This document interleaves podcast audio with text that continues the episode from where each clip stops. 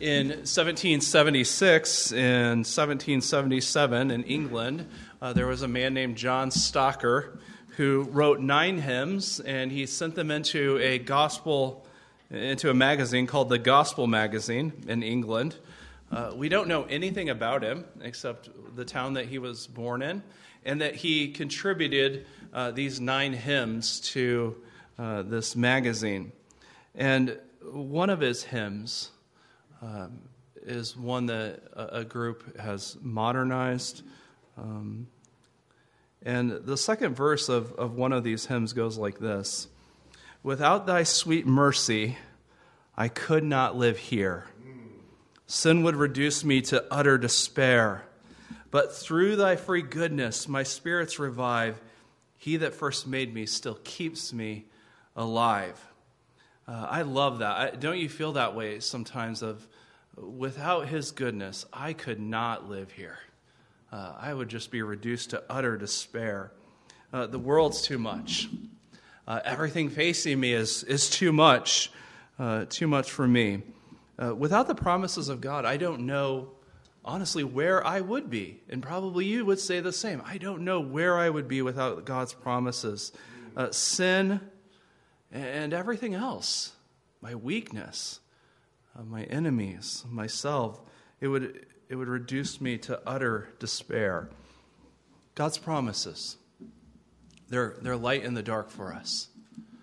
They're a kiss from heaven. They're solid rock under our feet. Without God's promises, I just want you to imagine, what would your life be like? Just let me die. And so the promises of God, I don't have just an academic or a professional interest in them. You don't have just sort of an academic interest in them. They're the only thing that keep me from utter despair.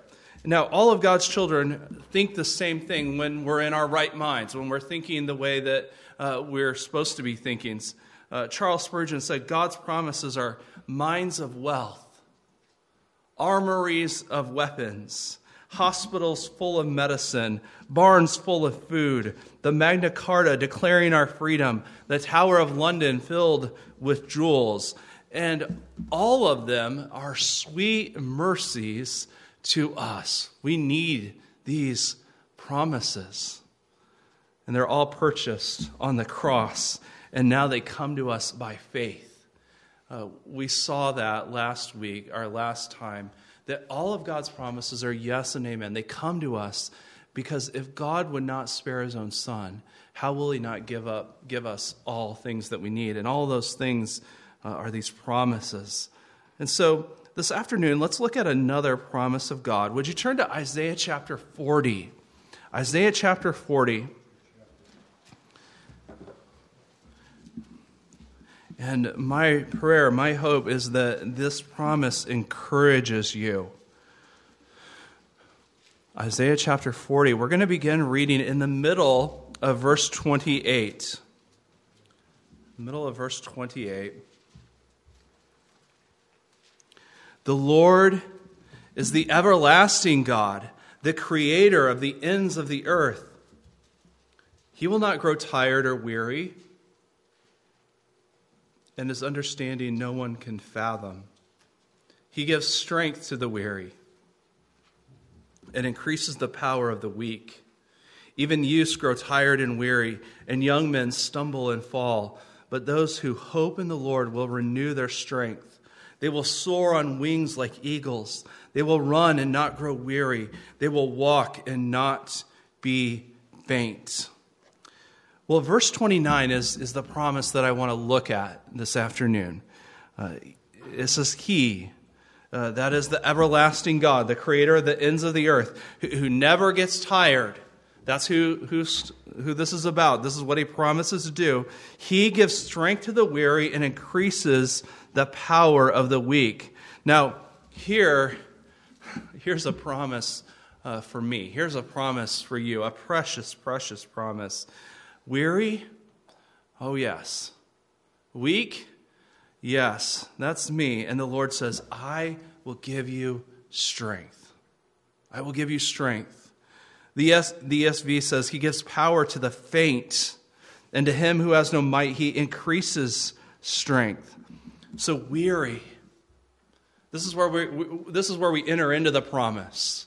This is where we connect with it. This is where it becomes precious to us. Are we weary? Are we weak? Faint? No might? Yeah, and you say, yes, that's me. Well, here's a promise for you. Here's a promise for you. Sometimes we feel like Elijah, don't we? After the showdown at Mount Carmel with the prophets of Baal and Ahab and Jezebel, you remember what happened. He ran, he flies into the desert, and he comes to a broom tree, and he sits down underneath it, and he prays a very unusual prayer. He prays that he might die. Again, without thy sweet mercy, I could not live here. That's how Elijah was feeling. I just cannot live like this. Just let me die. He says, I've had enough, Lord. Take my life. I am no better than my ancestors. Where were Elijah's ancestors when Elijah was praying this? They were dried up in the ground somewhere, in a cave somewhere, completely spent, no life in them, skeletons in a cave. He says, that's how I am, no better than my ancestors. I'm spent. I'm as good as dead. I'm worn out, heart sick, weary, weak, and faint. He was tired, weary, weak. Sometimes when I get tired, someone will say, I hope you're tired in the work and not of the work. And sometimes I just want to say, I'm tired in the work, I'm tired of the work, I'm tired by the work, I'm tired through the work, I'm tired for any preposition you want to put in there. I'm tired. Well, here's a promise for you. Here's a promise for me when we feel that way. I'll give you strength. Maybe you're a mom and the cares are just relentless. They're relentless. Maybe your marriage is hard and it's just the same things again and again. And maybe it's your work. Maybe it's your ministry even here and you're tired and you look at the load in front of you, the list in front of you, and you cry out, this is just too much. I can't handle this. I can't do this. I don't have what it takes. Maybe you've been facing a long trial, a long medical trial. And you say, I'm like that woman who was sick for 12 years and doctors couldn't help me. And there's no remedy on the horizon. And you say, I don't know how I can go on. I'm scraping the bottom of the barrel here. I'm down to that last quart of flour, down to that last pint of oil. Let's just collect some wood, eat our last meal because I'm done.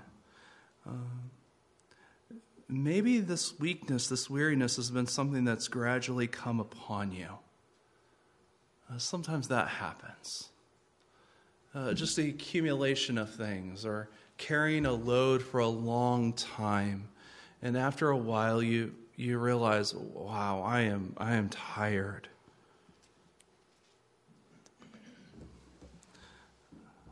The Hobbit Bilbo said to Gandalf, I don't look it, but I'm getting old, and I'm feeling stretched, thin, like too little butter scraped over too much bread. Maybe you feel that way.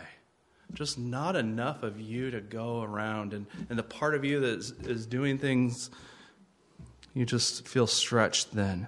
Well, here's a promise for you. Here's a promise for the weak and the weary and the spent and the fearful. He gives strength to the weary, and he increases the power of the weak.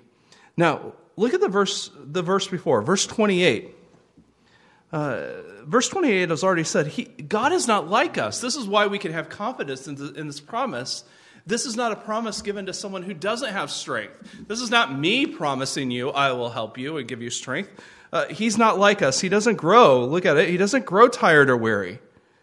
Because he doesn't grow tired or weary, because he's the everlasting God, the eternal God, he has life within himself. He never gets to the point where he feels like too little butter over too much bread. He has strength within himself. He has all the power. He never runs out. And so for him to give you strength, for him to give you power, it costs him nothing of his own.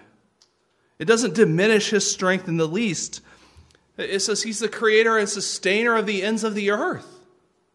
So he's holding up this whole earth, the very ends and the very edges. So lift your eyes and look to the heavens. Who created all these? Who brings out the starry host one by one and calls them each by name? Because of his great power and mighty strength, not one of them is missing. Amen. Not one of them disappears. Not one of them just burns out and is no more. He holds the stars up. He holds the stars up night after night. And so he is strong. And the strong one, the God of creation,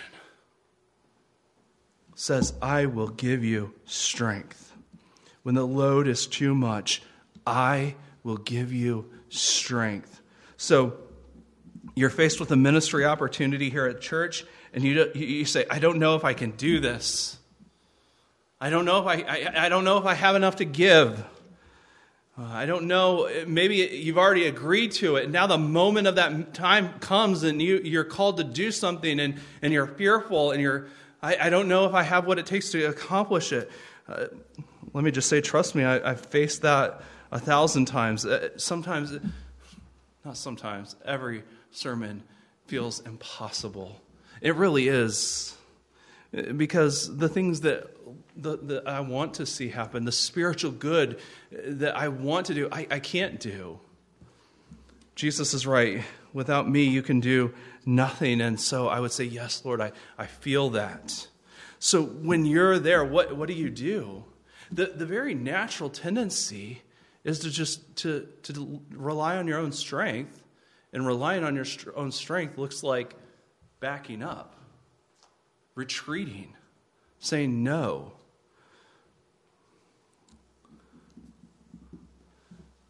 Peter tells us in his first epistle, Peter gives us the answer for us when we're in that moment. When you're asked to do something or when you're confronted with something and you say, I just don't have the strength to do that. 1 Peter 4, if anyone speaks, he should do it as one speaking the very words of God. And if anyone serves, he should do it with the strength God provides, so that in all things God may be praised through Jesus Christ. To him be the glory and the power forever and ever. Amen. When do we say to him be the glory and the power forever and ever? Amen. We say it when we have come completely weak and we then rely on his strength. We take from his strength and then we do it and then we give him all the glory and all the praise. So how do we minister when we are weak? How do Sunday school teachers and moms and dads and deacons, how do we serve when we are weak? We serve in the strength that he provides. Amen. He gives us strength, and then we say to him be the glory and the power forever and ever. Amen. We only praise when we've previously trusted in him and relied upon him, and he came through for us, and then we say, he is powerful. He gave me that strength. Paul in Colossians said, I strive with all his energy that he powerfully works in me. So yes, I serve. Yes, I do it. I make that hard phone call. I have that hard conversation. I stand up. I say something. I do something. Yes, I serve. But where does the power come from? It's from him, and I look to him. It's his power. And he has no lack, and he's promised it, and so we hold him to it. That's what faith does. Faith holds God to his word. It's not blackmail, it's faith. It's saying, Lord, you said it. Now do it. We pray Isaiah 33:2. Oh, Lord, be gracious to us. We wait for you. Be our strength every morning. our salvation in the time of trouble, our strength every morning. That seems to be an indication of everyday needs. So we get up in the morning. I'm sure you have done this and do this. You wake up in the morning and you face the same things. You're going to work. You're going to work again. And it's really, from the outsider's perspective, it's no different than any other morning. It's the same people. It's the same job. It's the same situation. But some mornings we feel our weakness more than others. And we say, I've done this 1,000 times, but I don't think I can do it again today. And so we pray, Lord, you've promised. You have promised that you would give strength to the weary and increase the power of the weak. And so be my strength this morning. And then we swing our legs out over that bed and we get up and we go. We trust him. Give me strength, and then we get up and go.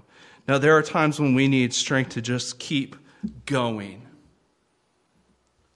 Being hardy, doing the next thing, endurance, perseverance, and there is strength for that. Look down at verse 31, the very end. They will run and not grow weary. They will walk and not be faint. Now, verse 31 has two different kinds of situations where we need strength, and the walking and the running, those are just ordinary activities. Those are about moving forward. Those are about doing the things that we've done again and again. And so often that's the Christian life. It's just keeping on. It's just keeping on. It's not spectacular. It's not immense movement forward. It is just a step after a step after a step. And to just walk is what the Christian life is. I think it was Eugene Peterson wrote a book about the songs of ascent from Psalm 120 to 134. Those are the pilgrim psalms that they sang as they went to Jerusalem. And it's a picture of our life as we go to heaven. And Eugene Peterson called his book on the songs of ascent, A Long Obedience in the Same Direction. I really like that. A long obedience in the same direction. You know, the Christian life is usually not spectacular or particularly excruciating, challenging moments. It's about keeping on. It's about that long obedience in the same direction. He promises strength to keep us moving in that same direction. So moms, those challenges with the children, their strength for that day. Dads, whatever the situation, ordinary things. But there are times of special challenge. Is God only good for the ordinary days? We need them for those ordinary days, but is that all is that only time he comes through? Well, there's promised strength for those moments. When the moment is just too big, they will soar on wings like eagles. That's not ordinary movement. That's extraordinary action. So moments of that are just too big. The funeral for a 30-year-old mother of 3. That's too big. And believe it. You can believe when I say, I said, I can't do this. This moment is too much. Or have you ever heard a finer sermon than when Pastor John preached Josie's funeral? People walked away. I remember Gordon Taylor telling me, I do not know how he did that. I've never heard anything like that. Isaiah 40, verse 29 is the answer. He gives strength to the weary and increases the power of the weak. And so, yes, there are times when God's people, when we soar on wings like eagles, we do things that we could never do. And so they're not running. That's flying. That's not normal. That's impossible. There are moments when God says, weak as you are, I will carry you. I will carry you. The first time this phrase, soaring on wings like eagles, is used is in Exodus 19. And it's talking about God taking his people out of Egypt. And they go to the other, now they're on the other side of the Red Sea. And they went from a slave people to a free people with their enemies dead behind them. And God says, I carried them. Like I made them soar on wings like eagles. I carried them like eagles. So there are moments that when we are on the other side of the Red Sea and we say, I have no idea how I got here. I have no idea how I did this. I have no idea how I made it through. And the Lord, the everlasting God, says, it was me. When you were weak, I was strong, and my grace is sufficient for you. So that's the promise. What do we do then? Well, we bring our weakness to him. You bring your weariness to him. You bring yourself to him. Those who hope in the Lord will renew their strength. Amen. They will. That's a promise we need to take in. That's a promise we need to believe. What a good God and what a kind promise. You don't have to despair. There is strength. There's promised help for you. Let's pray. Heavenly Father, we do thank you for this promise. I pray that you would give us faith to believe it, faith to put our hope in you.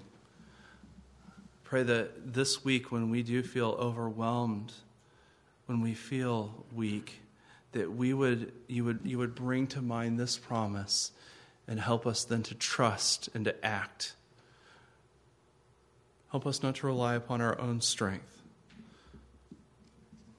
Your pleasure is not in the horses and the strength of men, but you delight in those who fear your name, who trust you. So let us be those kind of people this week, I pray. In Jesus' name, amen.